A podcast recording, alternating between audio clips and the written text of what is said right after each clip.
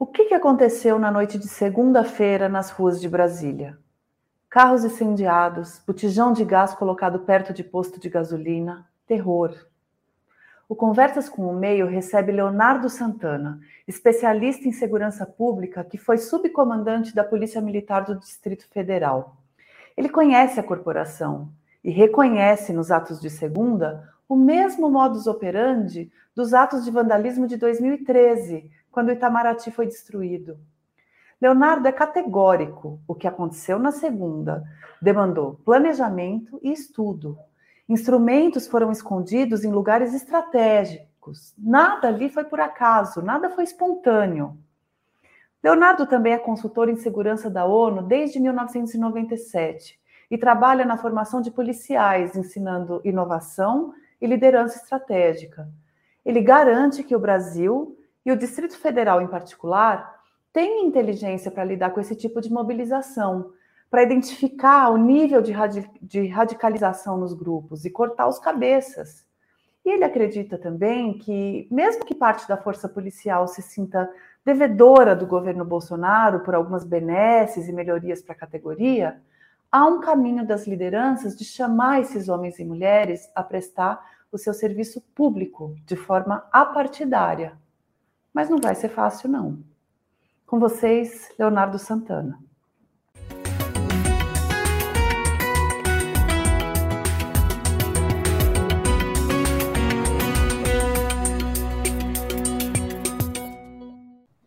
Olá, Leonardo Santana, muitíssimo obrigada por aceitar o nosso convite para participar aqui do Conversas com o Meio de hoje. Olha, para mim é um prazer, vai ser uma conversa top, garanto para os nossos espectadores aí, Flávia. Legal. Leonardo, eu vou começar pelo inescapável episódio de ontem. É, bom, para quem está nos assistindo, nós estamos gravando esse programa, ele está indo ao ar na, na quarta-feira de manhã, mas na noite de segunda-feira a gente testemunhou é, em Brasília, nas ruas de Brasília, assim, cenas de terror, né? Eu, eu, é o nome que eu que eu estou dando assim de ver Sim. ônibus incendiado, é, botijão de gás espalhado, carro pegando fogo e etc.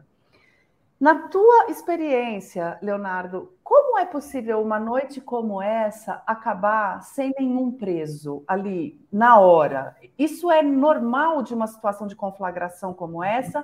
Ou o normal teria sido uma, uma ação ostensiva de prisão de pessoas, de envolvidos ali na, na no protesto, enfim, no, no terrorismo, se é que dá para usar esse nome? Olha, Flávia, é, essa, é, essa pergunta ela é primordial pelo seguinte: é, o que aconteceu no Distrito Federal, é, em um primeiro momento, percebe-se por uma série de sinais que foi algo orquestrado e algo que foi preparado para acontecer como se fosse aquele flash mob, aquela coisa de surpresa, em um ponto que aqui em Brasília há mais ou menos nove anos, nós já víamos, nós percebemos, nós uh, conseguimos, inclusive com divulgação da mídia também, uh, entender que era apenas uma repetição. Então, nos anos de 2013, 2014, nós já tínhamos esse tipo de evento acontecendo, com pessoas que se planejaram, se prepararam para que aqueles atos de vandalismo acontecessem é, em uma forma que não pudessem ser imediatamente contidos pelas forças de segurança. E aí vem uma sequência que também é importante que a gente explique para quem está nos vendo agora.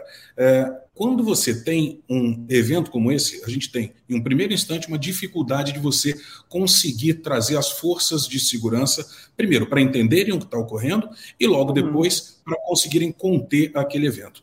E tem uma sequência o que se observa nessa, nesse retorno, nessa retomada da ordem pública, é uma necessidade de proteção do patrimônio, de proteção de vidas, para patrimônio público e privado, o restabelecimento da ordem, e aí sim você realizar as prisões. E aí, quando nós falamos disso, nós também estamos tratando de quê? Daquelas pessoas, ou daqueles profissionais de segurança, melhor dizendo, que têm que abandonar esse restabelecimento da ordem pública para prender alguém, utilizar um carro, utilizar uma viatura para extrair, para retirar aquelas pessoas do local. Ou seja, é um momento em que você tem que priorizar as coisas, é uma tomada de decisão que uhum. tem que ser realizada, mas lembrando, não é, é algo simples de se fazer quando você tem alguém que planeja data, hora, local e traz instrumentos para provocar grandes níveis de destruição. Então, a prisão ela acabou ficando é, em um segundo plano. Preferiu-se é, restabelecer a ordem pública, é, acalmar aquela situação caótica e aí sim, em havendo a possibilidade, realizar essas prisões.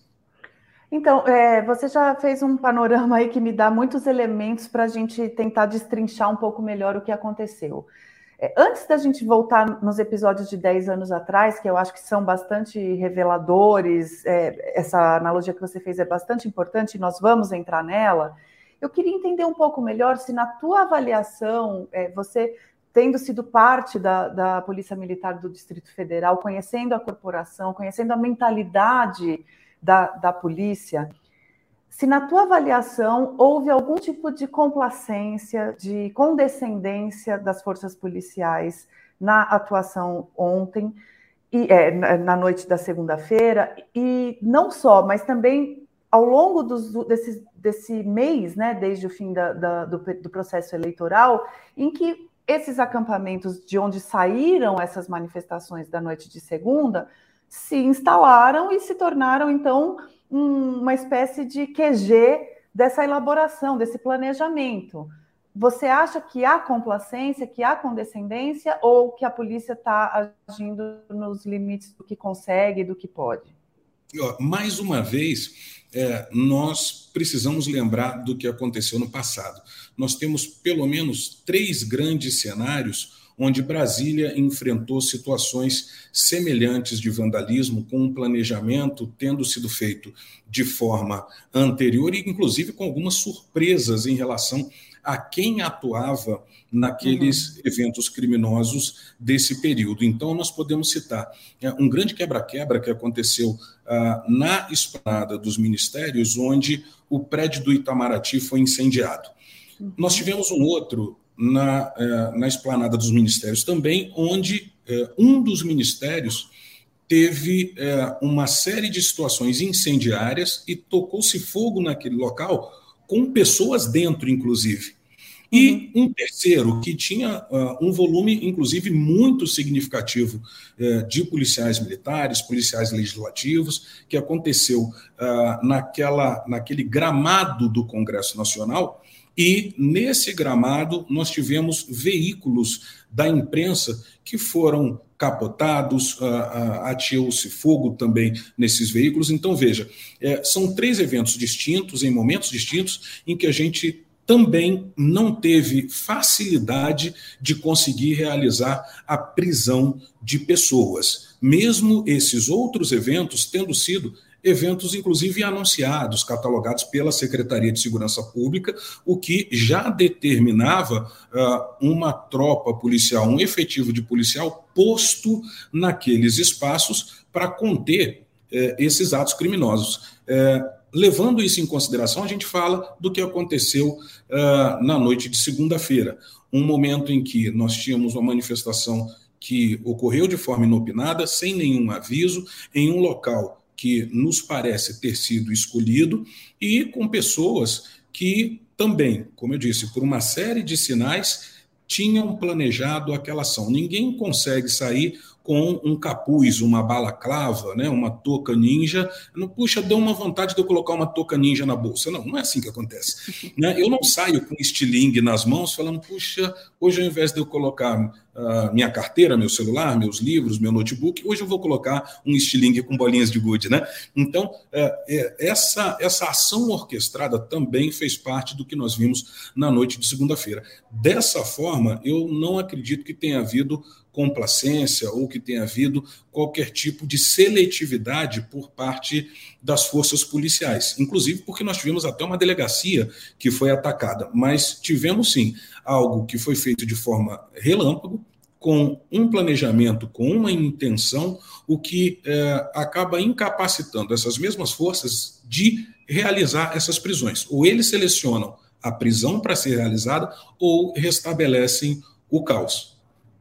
Agora, isso falando da ação em si, mas uhum. deste um mês, um mês e meio em que essas pessoas estiveram ali acampadas, estão ainda, né? É, e, e há atividades acontecendo ali que a gente eu não sei em que medida a polícia está informada, ciente, mas conforme as reportagens vão surgindo, dão a entender que sim, que ali é ali que está se planejando esse tipo de ação. Nesse sentido, é, o que, que, a polícia poderia ter feito? As forças policiais, as forças de segurança, dependeriam de uma medida judicial, de uma determinação é, do Supremo ou, ou de algum outro é, é, juiz que mandasse entrar, conversar? Qual, qual que seria a, a ação possível para evitar o que aconteceu na noite de segunda? Olha, é, não só em relação a essas manifestações, mas em relação a quaisquer outras, existem duas colunas que são muito importantes a coluna que nós classificamos como inteligência, que nós estamos falando da coleta de informações, da uhum. busca de informações sobre quem está ali, o que estão fazendo, e as forças policiais é, do Distrito Federal são é, muito boas, elas têm realmente uma expertise que é invejada no Brasil inteiro e fazem isso muito bem. E uhum. nós temos outro lado, que é o lado da prevenção. Então, a inteligência, a coleta das informações, não é? para que você possa fazer uma análise de risco, para que você possa enxergar de forma antecipada, né? utilizar uma inteligência antecipatória para poder evitar esses tipos de atos criminosos, de vandalismo. Agora, nós temos a prevenção, que é o segundo pilar fundamental, a presença policial a presença daquele ente da segurança que vai fazer com que é, os ânimos não só sejam acalmados, mas faz também com que aquelas pessoas que desejam realizar esse ato criminoso se sintam intimidadas a fazê-lo. Então, essas duas colunas, a inteligência, coleta de informações e a prevenção, pela presença dos profissionais de segurança, é, ela é fundamental. O paradoxo que nós conseguimos uh, também uh, observar no que aconteceu na segunda-feira é que a ação em si ela não se assemelha ao que até esse momento foi praticado por essas pessoas que estão em volta das unidades uh, do Exército Brasileiro, principalmente as unidades militares, e se assemelham muito mais aos atos praticados em anos e eventos anteriores. É claro que é, existem diversas teorias que falam sobre isso. Ah, não, então é, vamos usar aqui aquela coisa da, da, da, da, bandeira inimiga, da bandeira invertida, vamos fazer parecer que foi o grupo A ou que foi o grupo B. Mas, independente disso, Uh, o foco, o cerne da sua pergunta. Se você não tem uma boa inteligência, se você não tem uma boa coleta de informações para que você consiga uh, promover planejamentos, né, e, e arrefecer o caos de forma antecipatória. E se você não tem uma visão, uma prevenção uh, por intermédio uh, da presença policial, aí sim você aumenta muito mais o risco e aumenta muito mais a probabilidade da repetição, Flávia, desse tipo de ato. E é bom que a gente uh, compartilhe tanto esse lado técnico como esse lado da análise de risco por parte é, de quem nesse momento nos vê, né? com quem nesse momento nos vê. Principalmente porque é, no primeiro de janeiro nós vamos ter é, uma subida do presidente eleito na rampa. Então, é, uhum. não se pode repetir é, esse tipo de cenário. Uhum. Agora, não é absurdo a gente imaginar que ao menos parte das forças policiais envolvidas eventualmente nesse monitoramento ou mesmo na ação da noite de segunda-feira de contenção do, do, do vandalismo, é, uhum.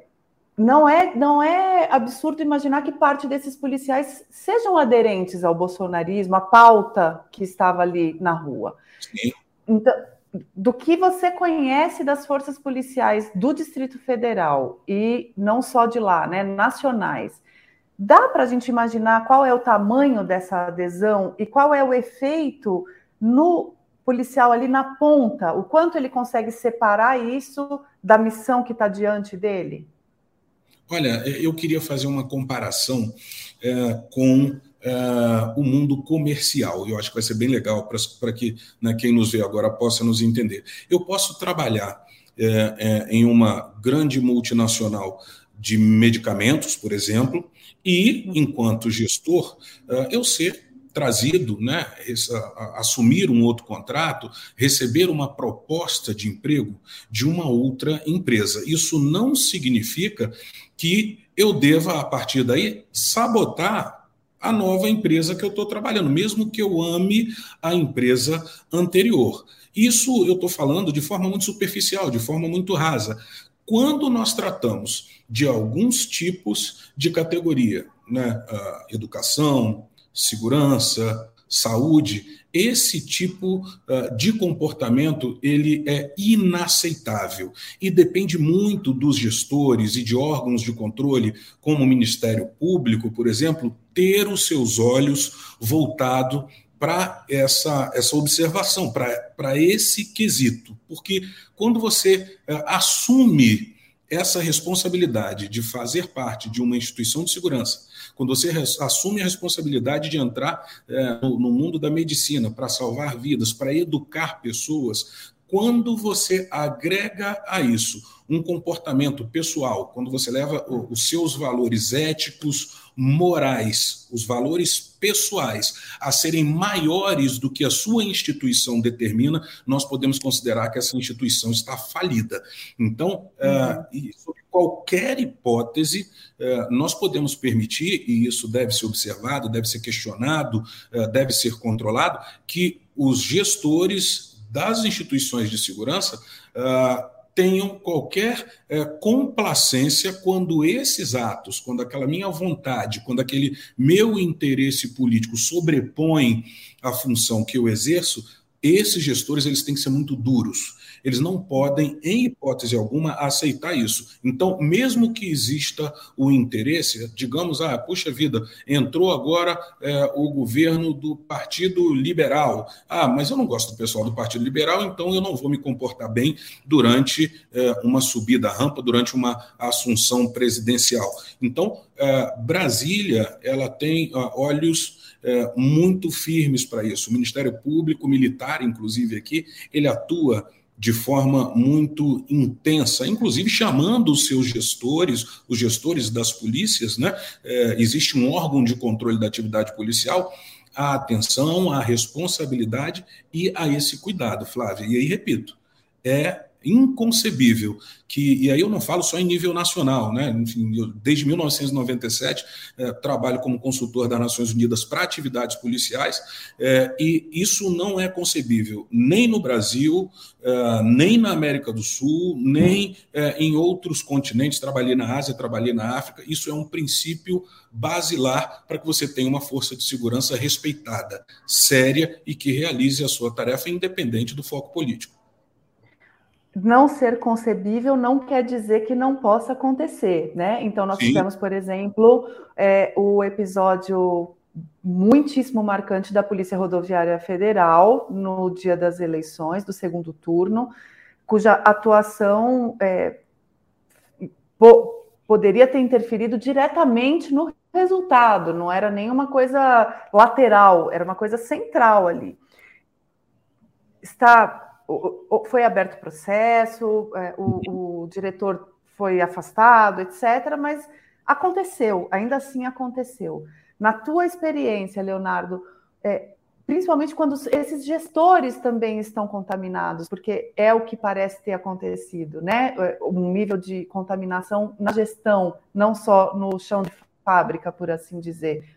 Sim. Como é que se reverte isso? O, o que, que você imagina que vai ser o diálogo, por exemplo, do novo ministro da Justiça com as forças policiais do Brasil, do Flávio Dino com as forças policiais? Como é que se descontamina uma força policial?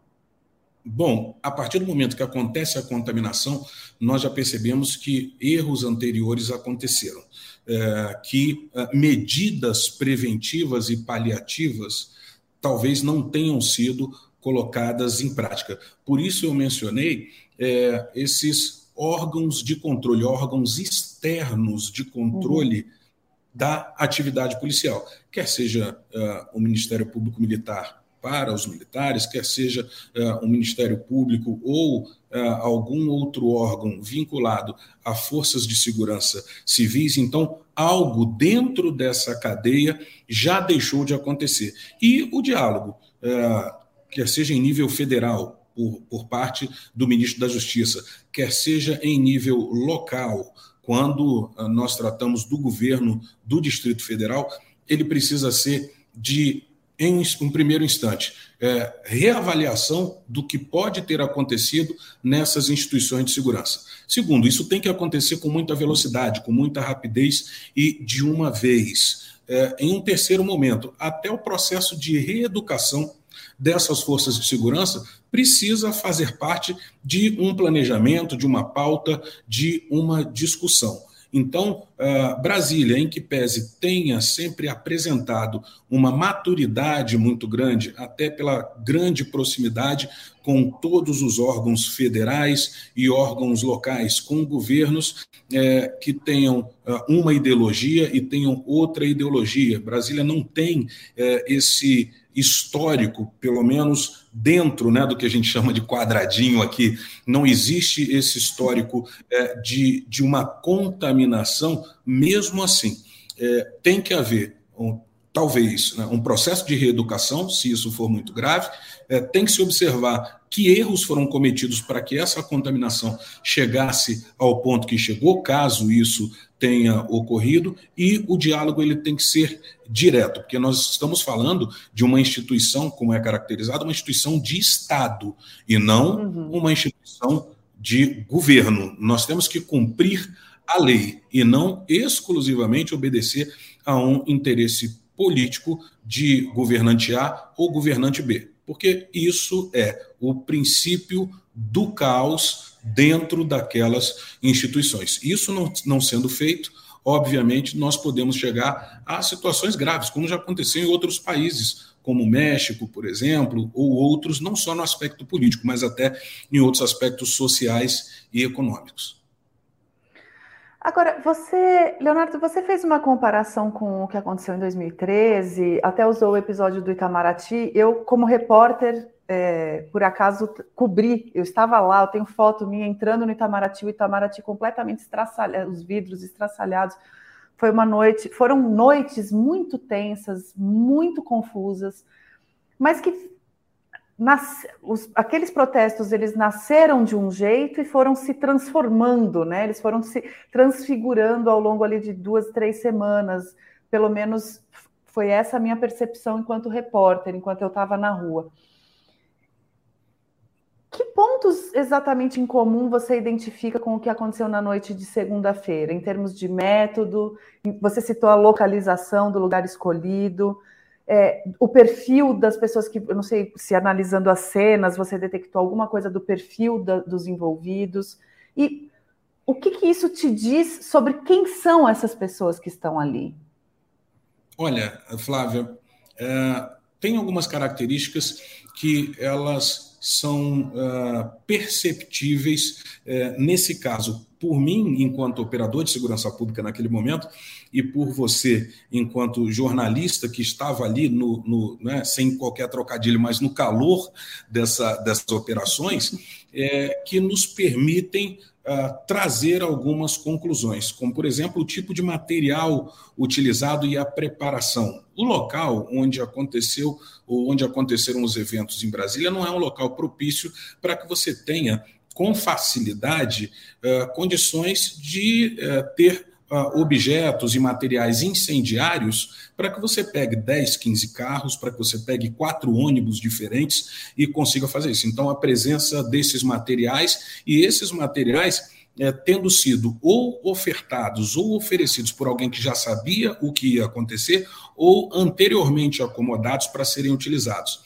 O outro ponto é o tipo de uh, ferramenta utilizada para atacar tanto a delegacia da Polícia Civil, como também eh, os policiais e outras áreas, outros espaços privados, hotéis, né, que ficam ali perto. Então a gente fala do, do estilingue, a gente fala uh, das bolinhas de gude, a gente fala das bolinhas de ferro. Então não era algo que você conseguiria uh, com facilidade caso não tivesse planejado.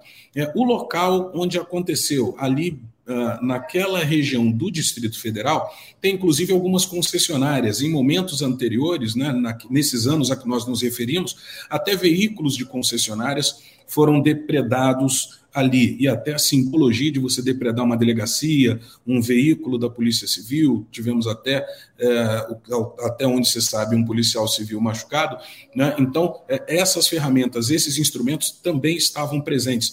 A velocidade de atuação e é, uma operação de destruição como essa, onde você tem uma grande chance de até de ser pego por uma força policial, é, ela precisa é, de um levantamento, inclusive anterior. Eu tenho que saber onde eu vou atuar, onde eu vou esconder as coisas, eu tenho que ter passado por aqueles espaços antes para entender efetivamente o que fazer, porque não é uma ação de um de uma pessoa, perdão, é uma ação de diversas pessoas. A desorganização é o prejuízo para que uh, se tenha os resultados que nós conseguimos verificar uh, no que aconteceu na segunda-feira, comparando com o que aconteceu nos anos em que nós estivemos presentes e pudemos visualizar uh, essas ações. Então, pelo menos esses quatro itens nós podemos citar aqui que fazem parte é, de algo que se repete na mesma região, na mesma proporção, na mesma velocidade e com a mesma intensidade de violência do que nós já tínhamos visto há aproximadamente 10 anos. Uhum. E, e, sobre as pessoas, sobre os personagens que estão nas ruas, existe algum ponto de, de similaridade, algum ponto que permita identificar que grupo, a que grupo eles pertencem? Olha, aí já é uma identificação muito mais criteriosa. Eu estaria sendo leviano se eu pudesse categorizar agora para quem é, nos vê e nos ouve, enfim, ou que vai nos ouvir no futuro, é, que é possível, pela característica pessoal, determinar é, que aquela pessoa ah, possa servir ao lado A ou ao lado B. Então, a característica pessoal em si, ela não seria é, esse, esse elemento é, diferenciador, mas o uhum. modus operandi, a forma de atuação, é, a, o planejamento, é, isso sim faz parte do que hoje nos permite é, poder dizer que são é, fatores, né, são cenários muito próximos os de uhum. 2013, 2014 em diante, e os que aconteceram nessa segunda-feira.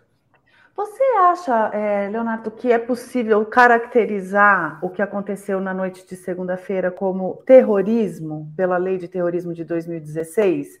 Porque a lei ela tem um, é, lá no seu primeiro parágrafo, uma definição é, sobre é, atos de xenofobia, de discriminação racial, étnica, etc., que não abrange movimentos antidemocráticos no texto da lei. Mas na descrição da forma de ação, é muito similar com o que a gente testemunhou. Como é que você enquadraria se você estivesse ali no comando, na hora de fazer o BO, na hora de enquadrar o que aconteceu? Como ato de vandalismo, como ato de terrorismo? O que, que você enxerga do que rolou? O mais prudente é que nós caracterizemos é, o que aconteceu como ato de vandalismo. E, eu explico por quê. É, caracterizando como ato de vandalismo, imediatamente você consegue criminalizar uma ação. Você consegue uhum. Trazer à luz da lei um comportamento que não deveria ter sido colocado em prática, um comportamento criminoso. Agora, uhum. a investigação é, a percepção de quem são aqueles atores, aquelas pessoas que realizaram uh, o ato criminoso, uh, a coleta de dados, a coleta de imagens, isso sim pode tornar aquele crime uh, já aí um, uma caracterizar aquele crime como um ato de terrorismo. Então seria muito precoce em um primeiro uhum. momento você trazer essa classificação, até pela pela parte conceitual que você explicou muito bem. Agora, o desdobramento das investigações, a coleta de provas, a percepção de quem são as pessoas, os instrumentos utilizados, e aí, né, você bem comentou, uh, o, o, o, discorrer né, do que a lei do terrorismo uh, fala, um nível de violência, você colocar um volume é, grande de pessoas em uma situação de risco, você ter a intenção de uhum. uh, morte ou de, de ferimento, uh, isso tudo no decorrer da coleta de todos os dados de como a coisa aconteceu, pode permitir sim que haja uma reclassificação desse tipo de crime. Mas, na minha opinião, é, seria precoce de uma vez só já dizer, puxa, isso a gente tem que é, caracterizar como o crime de terrorismo. Entendi. Não, claro. Então, como uma estratégia até de, de investigação e de eventual acusação, seria prudente começar com o que está mais palpável e aí deixar a investigação transcorrer para ver se se comprova que, é, que o conjunto da obra caminha para uma coisa de terrorismo, é isso? Sim, sim, seria isso, porque aí tá. é, nós vamos poder é, dizer que houve um planejamento, que aquelas pessoas estavam juntas e que estavam atuando é, de forma organizada, é, pode-se inclusive encontrar é, elementos é, avaliando, por exemplo, equipamentos de celular, computador, diálogos, né, em redes sociais, que aí sim a gente vai permitir categorizar isso, colocar isso como o crime de terrorismo. É bem complicado, antes desse processo investigativo, a gente conseguir fazer isso, até para que, como você disse, é, nós possamos seguir um rito processual que, em uma possível contestação, Flávia, é, ele. Ah, não, mas vocês pularam essa etapa, vocês não fizeram esse caminho do processo. Então, é prudente, por parte de quem vai realizar essa investigação, que seja feito dessa forma. Na tua experiência, é, Leonardo, o que um episódio como o da noite de segunda, sem uma punição rápida, pode ter de efeito é, explosivo para que isso se reproduza rapidamente, é, se, se espalhe pelo país, ou, pelo, ou mesmo em Brasília, ainda que fique concentrado em Brasília, mas que se repita e se replique? Qual que é? Olha, existe alguma velocidade ideal aí de, ó, não, precisamos prender, precisamos punir rápido antes que esse pavio se espalhe? Olha só, Flávia, é, existe uma, uma forma de atuação, uh, existe um teste que é feito por quem pretende realizar novos atos como esse. É bastante comum é, que se observe não apenas para uh, cenários como que aconteceu aqui no Distrito, no Distrito Federal, mas até para outros tipos de crime que o criminoso ele meça, que ele avalie, que ele entenda o risco que vai cometer, o risco daquilo que ele vai cometer. Mas isso é feito testando. A partir do instante que eu faço o primeiro teste, que eu percebo que não houve, de certa forma, ah, uma atuação rápida para conter aquela situação caótica que eu criei. Logo depois, que não se conseguem encontrar os elementos para poder comprovar o caos que eu coloquei em prática. Em um momento posterior, que mesmo que você prenda um ou outro, que seja algo frágil a ponto de se perceber que, ah, bom, se eu fizer de novo, não é? mesmo que me prenda, mesmo que seja apenas um teste, vai ser difícil eu ficar preso. Então, o que você traz para nós é uma luz, é um negócio, é, é, é uma pergunta fantástica. Por quê? Isso impõe às forças de segurança, é, a polícia judiciária, mais especificamente, é, que seja célere, que seja rápida no que ela vai apresentar como prova para o Ministério Público. Porque uhum. se houve um teste da efetividade, da qualidade de reação das forças de segurança e esse teste se desdobra é, em algo que não vai conseguir encontrar as pessoas, conter esses agressores, é um sinal muito bom né, daquele que vai cometer um novo crime, de que ele pode uhum. praticar não só no Distrito Federal, mas em diversos outros lugares. Né? Isso aí não sou eu que digo, isso tem uma, uma, uma teoria da parte da economia do crime que uhum. mostra isso. Se eu tenho alguma vantagem, é, se eu consigo ter mais resultados é, a partir dessa, dessa ação, certamente é, eu vou colocá-la em prática de novo. Então, esse sinal, ele deve ser evitado, ele não pode ser dado, tem que haver realmente uma, uma atuação é, muito efetiva das forças de segurança. Eu imagino que principalmente, né, Leonardo, num crime que, cujo objetivo ainda não foi atingido, porque não era um assalto, né, em que a pessoa vai lá e pega o dinheiro e foge, não era um, enfim, um, um assassinato ou o que seja.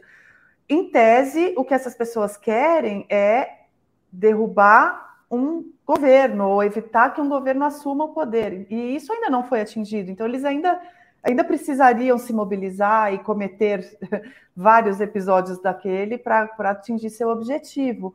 E aí eu isso pego esse gancho para entrar na minha próxima pergunta. Você também dá aula, né, Leonardo, de gerenciamento de crise e de negociação. Como é que se negocia com pessoas que estão tão radicalizadas, do ponto de vista mesmo de força de segurança? Como é que você senta e conversa com alguém que não está enxergando o conceito mais básico de, da diferença de democracia, de liberdade de expressão, do que é verdadeiro e do que é falso. Você já teve que negociar com pessoas que estão tão. É, in, é, elas estão tão absorvidas por uma outra visão de mundo que elas não estão enxergando a realidade diante de seus olhos. Como é que se faz para ter essa conversa do ponto de vista de segurança pública? Bom, em um primeiro momento, nós temos que fazer uma análise para saber se é, aquele grupo já não se tornou um grupo fundamentalista.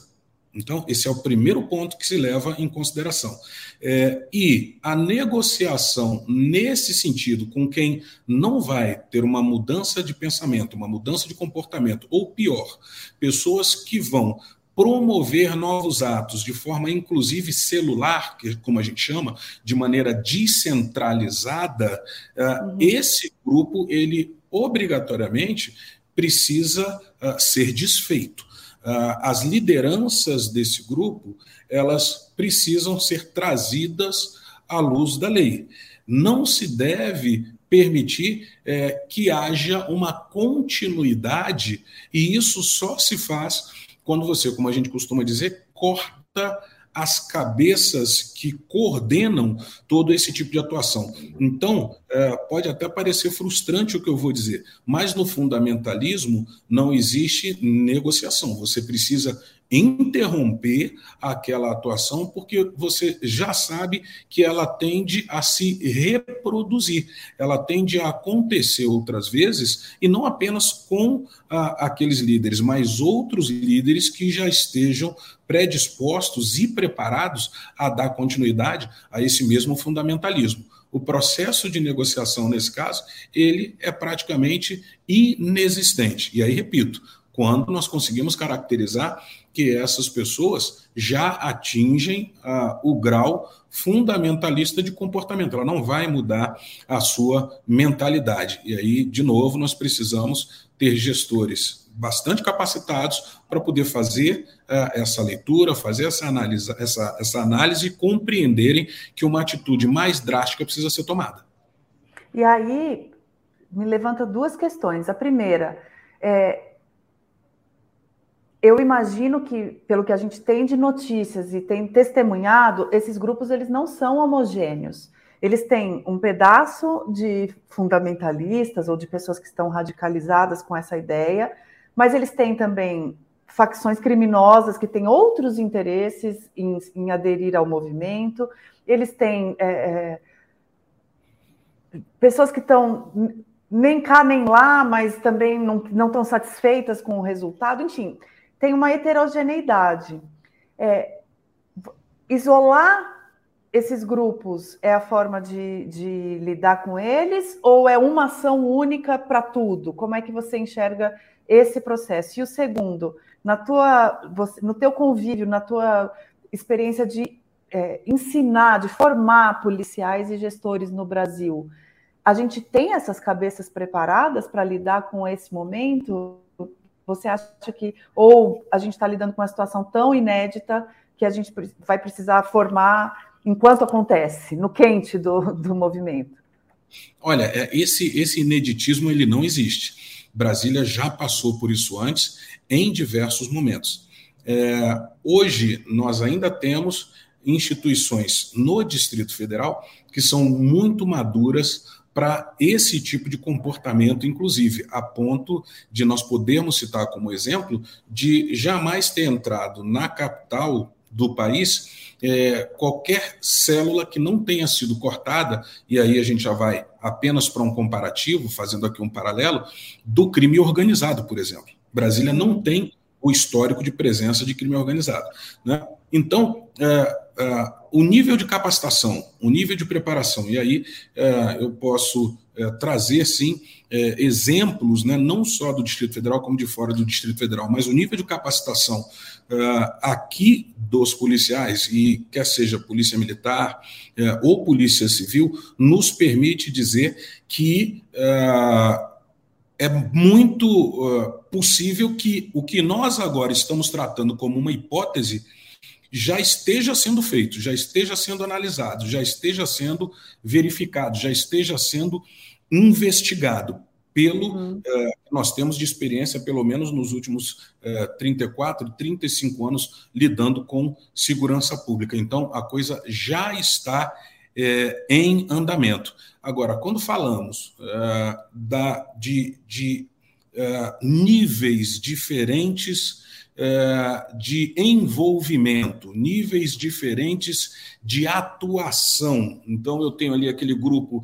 que não gosta, mas não vai fazer nada. Eu tenho ali aquela outra parte do grupo que não gosta, mas fica na manifestação, eu tenho aquela parte radical, eu tenho o topo, que é aquele fundamentalista. Inclusive nisso, existe sim é, a mesma maturidade por parte das forças de segurança do Distrito Federal para fazer essa filtragem, até para que se possa classificar, caso essas pessoas precisem ser criminalizadas, qual é uh, o nível, qual é a, a, o, o, tamanho da pena que cada um desses grupos uh, deve enfrentar à luz da lei. Então, uh, hoje nós podemos, sim, é, dizer que é, o, o Distrito Federal, é, e aí não posso falar por outras unidades da federação, mas o Distrito Federal ele tem condições de fazer esse filtro, de categorizar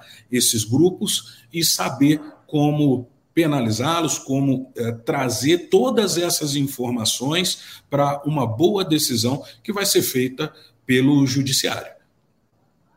Uhum. Na tua visão, Leonardo, a demora de uma resposta do governo federal ao que aconteceu, ela tem algum impacto nesse processo? Porque a gente sabe que a segurança pública, ela tem, é, para quem está nos assistindo e não conhece essa estratificação, a segurança pública, ela tem uma responsabilidade do Estado, ou no caso do Distrito Federal, do Distrito Federal, né, que não é um Estado, uhum. e é, a segurança pública nacional, que cabe ao governo federal, é, é por outro ângulo, né, ela não é essa da força policial ali na ponta. Mas o governo federal também tem uma tarefa importante de coordenação, de diretriz. É, e ontem o ministro da Justiça, por exemplo, soltou um tweet vazio, tá, depois que a coisa já tinha até relativamente se acalmado, uh, e ficou na mão do Ibanês, do governador, né? enfim, o que, que você entende que essa demora, essa inação, para não dizer até essa cumplicidade do governo federal, o que, que isso impacta ali na ponta, na investigação e na reação das forças policiais? Bom, é, a gente tem que falar não apenas da reação das forças policiais, Flávia, mas nós temos que falar também do cliente principal, que não é o, o cliente político, o cliente principal é o cidadão. Né? É, é para uhum. ele que esse serviço tem que ser prestado. E uh, o que é mais caro quando uh, uh, o cidadão percebe que não houve um comportamento de um ente de segurança pública é a credibilidade daquela instituição é, é, muito importante que a gente trate desse tema, porque é, instituição de segurança pública ela não pode ficar desacreditada. Médico ele não pode ser desacreditado, professor ele não pode ser é, desacreditado, governante, gestor público ele não pode ser desacreditado. Então, é, em um primeiro instante, nós precisamos nos lembrar de para quem nós prestamos o serviço. E o cidadão, ele não pode perder a credibilidade, a confiança nas forças de segurança, em nível local e em nível federal. Uh, e quando falamos das forças policiais, a gente volta para um quesito que eu gosto muito e que também é, é, sou acadêmico nessa área, né, é, falo para a alta gestão sobre essa área, que é a liderança.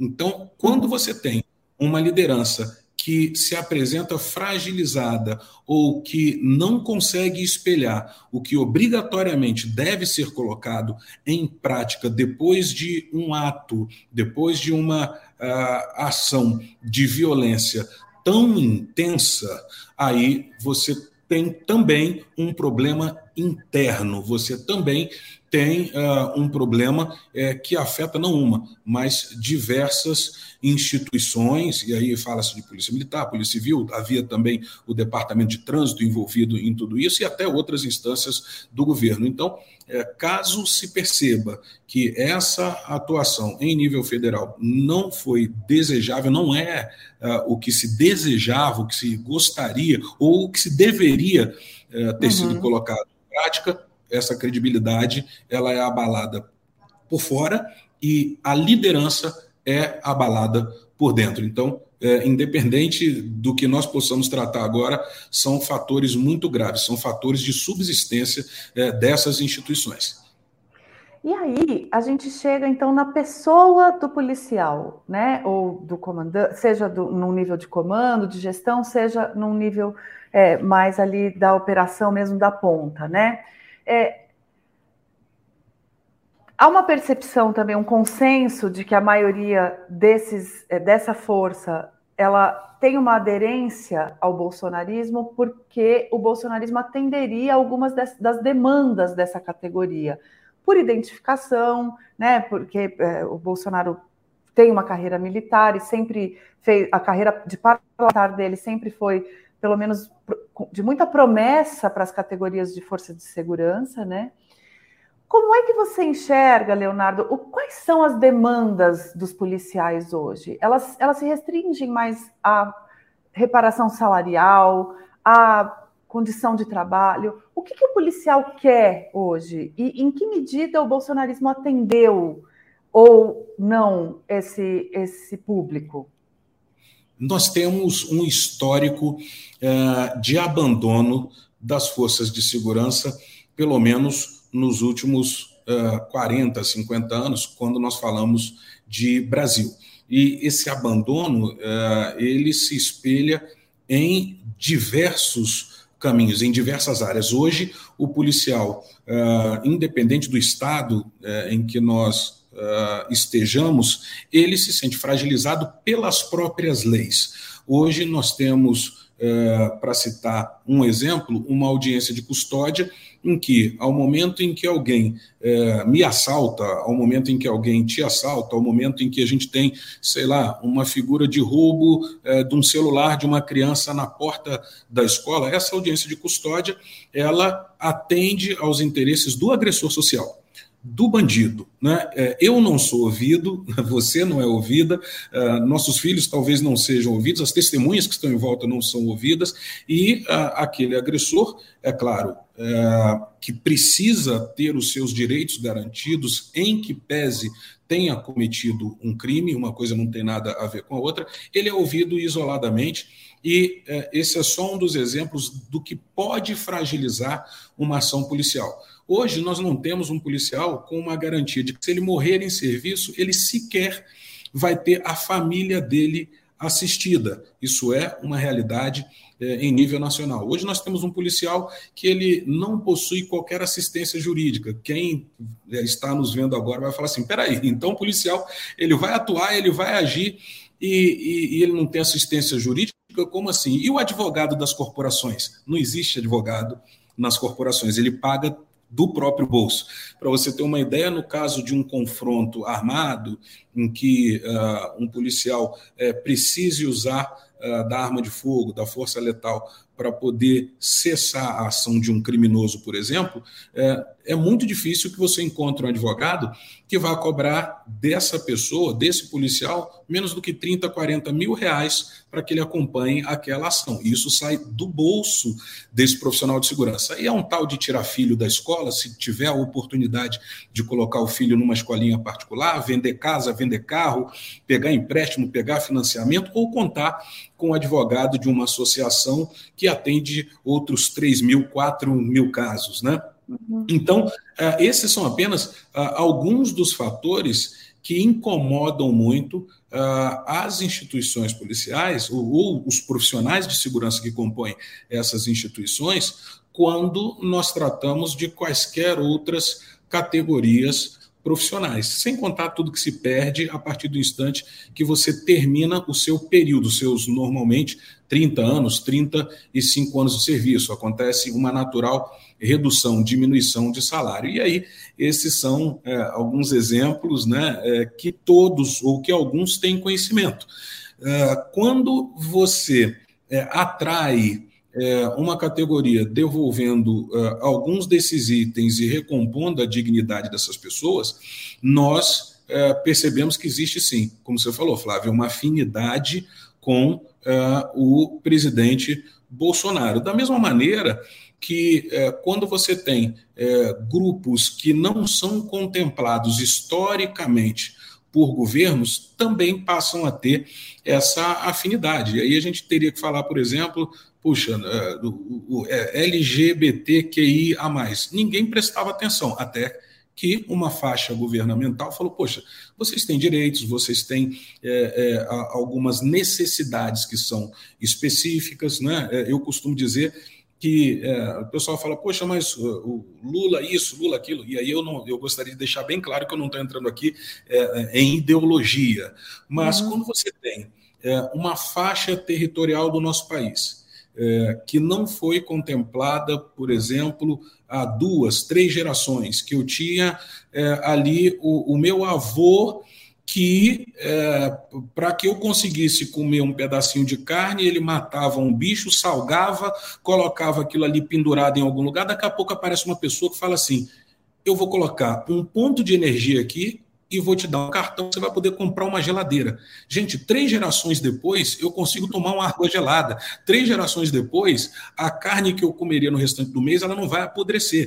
Então, é, essa afinidade de um lado e de outro, ela acaba acontecendo. Coloquei só para exemplificar, Sim, mas ao que você categoria policial. Aí a gente vai entrar no lado, né, é, nessa, nessa questão sociológica, nessa questão profissional, ah, nessa questão de liderança, uma vez que nós temos os comandantes gerais das corporações muito vinculados ao aspecto político para manutenção dos seus cargos eh, uhum. e deixam de exercer eh, elementos de liderança para uma comunidade que realiza confronto armado, que dá a vida por, por outras pessoas. Então, essas corrosões, essas dificuldades, esses é, desalinhos, é, aconteceram e acontecem há bastante tempo no país. De alguma forma, é, o uh, presidente é, é, Bolsonaro trouxe sim é, respostas para essa comunidade.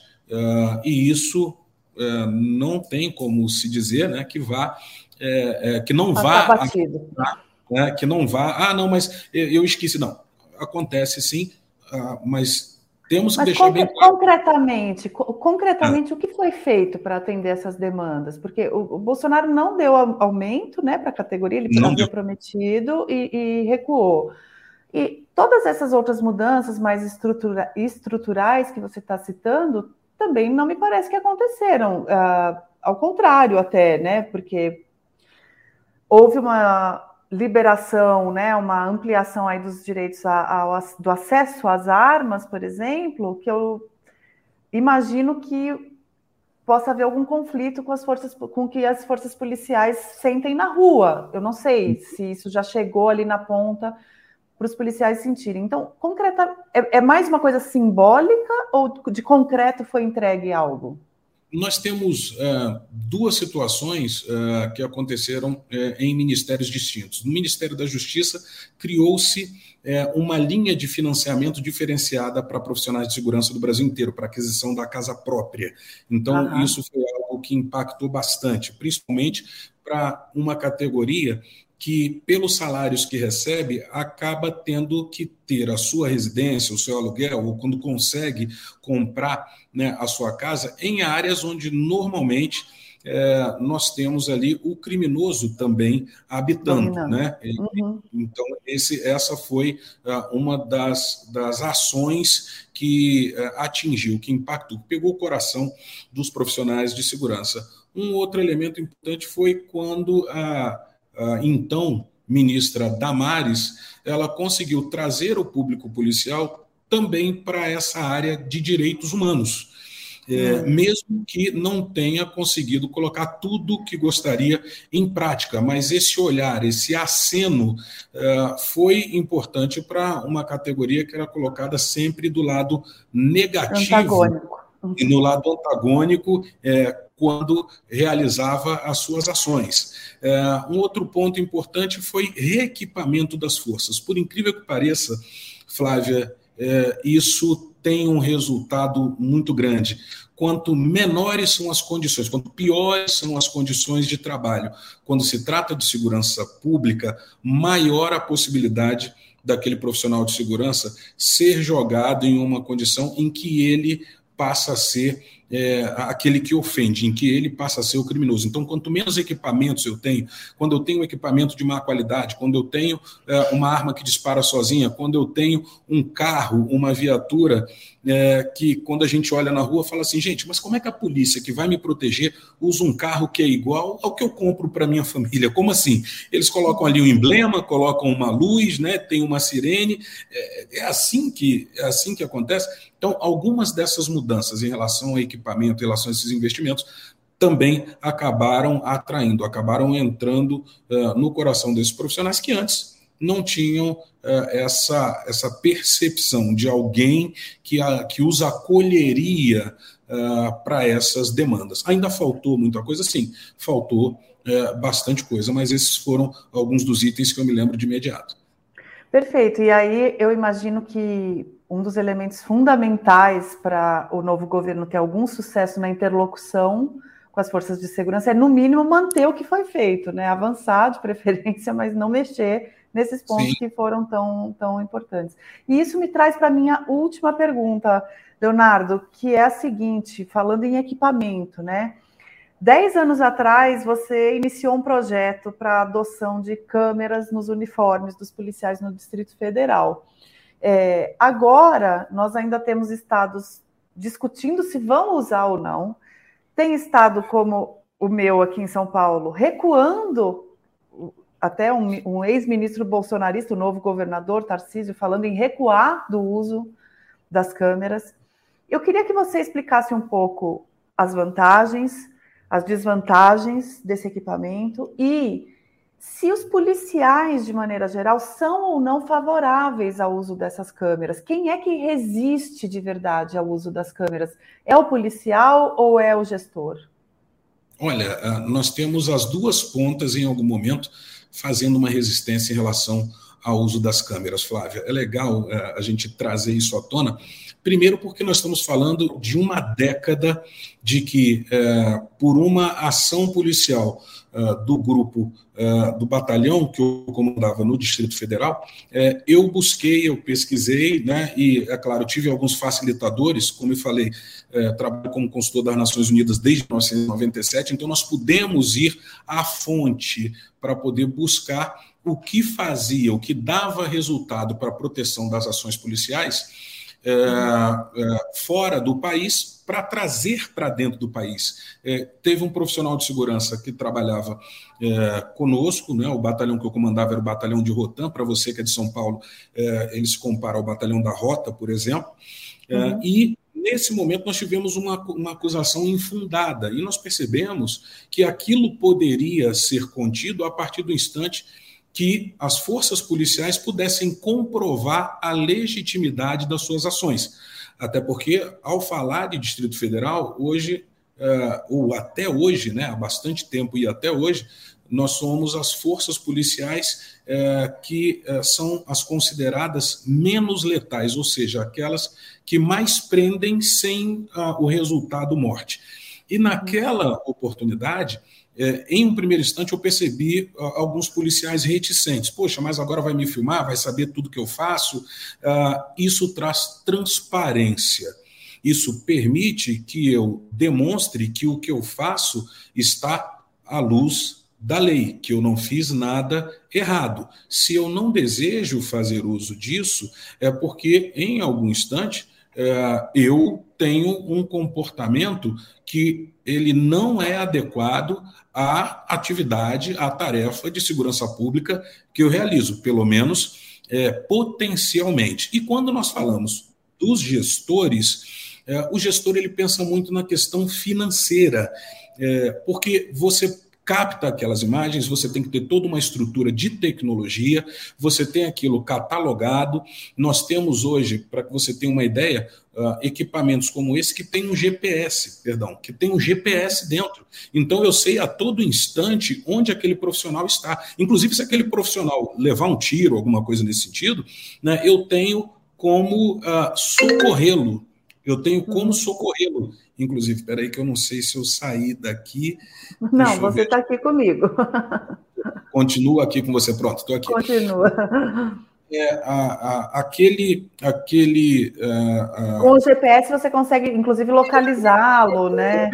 Consigo sim, eu consigo localizar aquela pessoa, consigo até promover um socorro para aquele profissional de segurança. Agora, o gestor ele vê o lado financeiro, o gestor ele uhum. também vê o lado legal. E quando nós falamos do lado legal, fica muito complicado que pessoas que não vestem a farda querem determinar como aquele equipamento deve ser utilizado. Vamos fazer uma comparação com o mundo eh, jornalístico, né, que você está bem eh, ligada, ah, obviamente. É como se, em algum instante, eu quisesse que você fizesse essa entrevista aqui comigo sem te dar uma internet de qualidade, sem te dar um microfone de qualidade, sem trazer né, o, o, uma plataforma como essa de comunicação e falar assim: Poxa, Flávia Tavares, como é que você não traz para mim uma reportagem bacana, um negócio legal, um, uma, um áudio bacana, uma. Poxa, para, quando eu não lhe entreguei né, uhum. esses mesmos instrumentos. Então, é, falando especificamente desse equipamento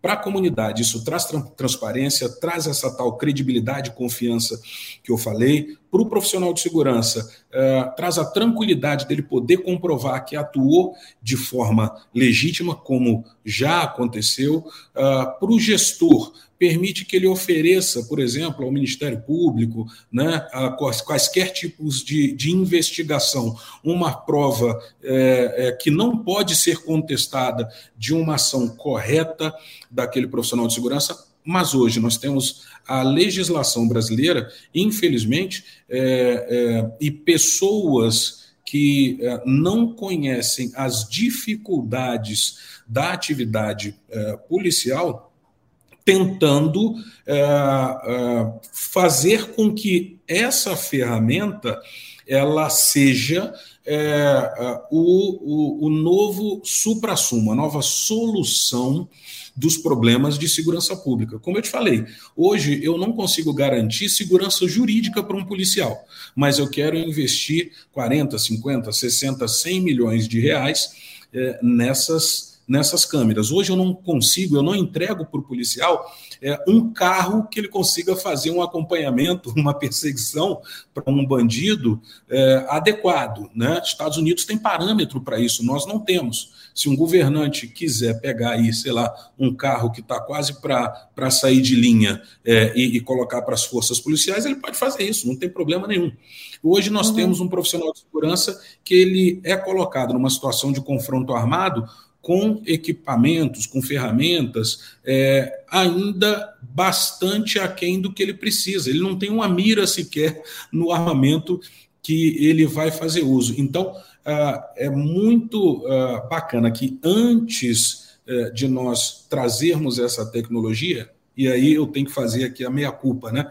Talvez eu tenha me antecipado muito, talvez eu tenha sido muito futurista no que é, eu desejava de resultado para o profissional de segurança que trabalhava comigo e desejava de resultado para o cidadão, que aí eu repito, né, o nosso, é o nosso é, cliente principal. Talvez eu tenha me adiantado demais, eu estava 10 anos na frente é, do que hoje é necessário para que isso possa ser implementado. Então, o profissional de segurança fica chateado porque a legislação não o contempla. É, e o gestor fica chateado pelas interferências que acabam acontecendo por parte de quem não tem o mesmo empenho para entregar o que essas categorias de segurança precisam para nos dar uma proteção adequada, para que a gente possa ter aquela confiança, para que a gente possa dormir tranquilo.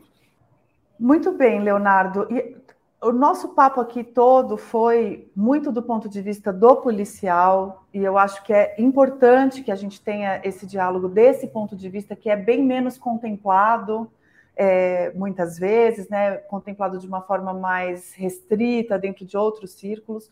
Então, se assim, a gente falou dessas dificuldades todas, mas você acredita que com essas condições de trabalho, com esses equipamentos mais adequados, seria possível a polícia brasileira, de uma maneira geral, ser mais humanizada, ter mais consciência dos direitos humanos? Porque a gente também vê uma atuação muito violenta muitas vezes, e eu acho que é importante a gente fazer esse contraponto aqui nessa conversa é, até, até onde você acredita que, em se melhorando as condições de trabalho, se melhora a, o comportamento do policial na sua atividade?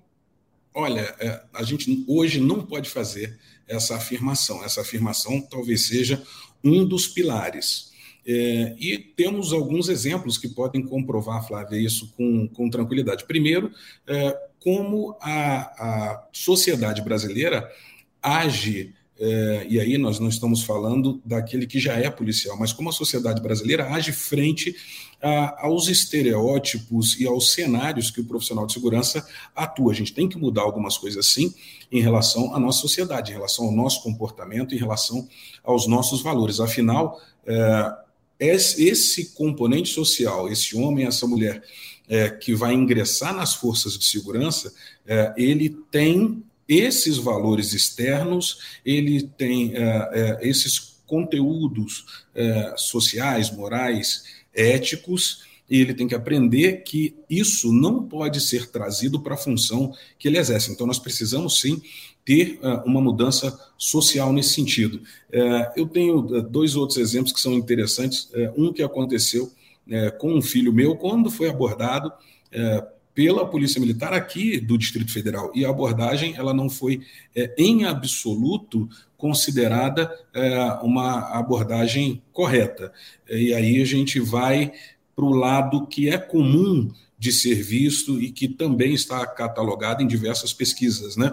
Será que meu filho foi abordado daquela forma porque era, era preto? Será que isso influenciou? Será que aqueles profissionais não se valeram dos seus conceitos pessoais para colocar né, eh, meu filho naquela condição uh, e da forma como colocaram? Então, é algo importante de ser questionado. Agora, precisamos falar também do cidadão, Flávio. O cidadão ele precisa saber cobrar. Em uma das minhas publicações, é um livro chamado uh, Quem Mexeu na Minha Segurança. Né?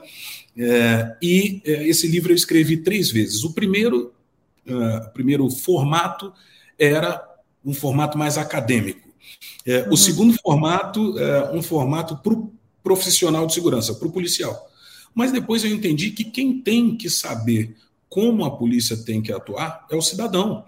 Ele tem que cobrar, ele tem que saber quais são os instrumentos de cobrança. Né? Os homens e mulheres que compõem a nossa sociedade, eles têm que estar inseridos naquele momento em que eles precisam sim compreender sua importância nesse processo de atuação, de humanização das forças de segurança. Então, o equipamento por si só, ele não vai mudar nós temos que ter uma mudança educacional, nós temos que ter uma formação desse profissional de segurança também é, mais humanizada. Como eu disse, o Distrito Federal ele não é uma das forças é, mais é, digamos, é, é, reconhecidas do Brasil é, por não usar com tanta intensidade a letalidade, só porque nós estamos na capital. Houve um momento em que nós entendemos que, para ser policial, você teria que ter um curso superior.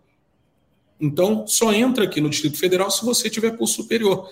Então, não é muito fácil aqui em Brasília que você seja abordado por um advogado, que você seja abordado por uh, uh, um, um, um, professor de matemática. Seja, enfim, uhum. é, é, muito. Uhum.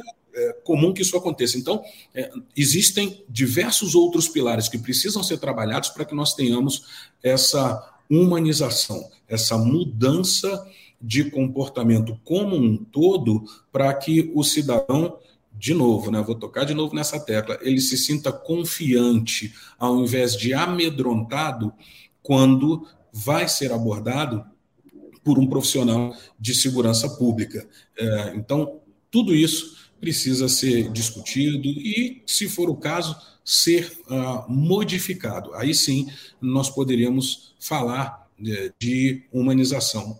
A cereja do bolo, a legislação brasileira, que hoje é, ainda é, tem uma busca é, de muita flexibilidade para quem comete o crime. E o próprio cidadão já não suporta mais isso. Fica aquela coisa do enxugar gelo, fica aquela ideia de que a atividade policial ela pode ser é, colocada é, em segundo plano. Aquelas pessoas que são presas 8, 10, 12 vezes. Né? Então, uhum. a nossa legislação ela também precisa ter um olhar não para o profissional de segurança, ela precisa ter um olhar para quem precisa da lei sendo cumprida, precisa de efetividade é, de todos os ditames que a gente tem é, no que a gente chama né, né nessa, nessa parte da justiça criminal. Todo esse conteúdo, todo esse ciclo. Flávia. Legal, Leonardo, muito, muito obrigada pelo papo aqui com a gente hoje. É, foi bastante esclarecedor e até uma próxima. muito obrigado, eu que agradeço. A oportunidade foi ótima, Flávia. Obrigado.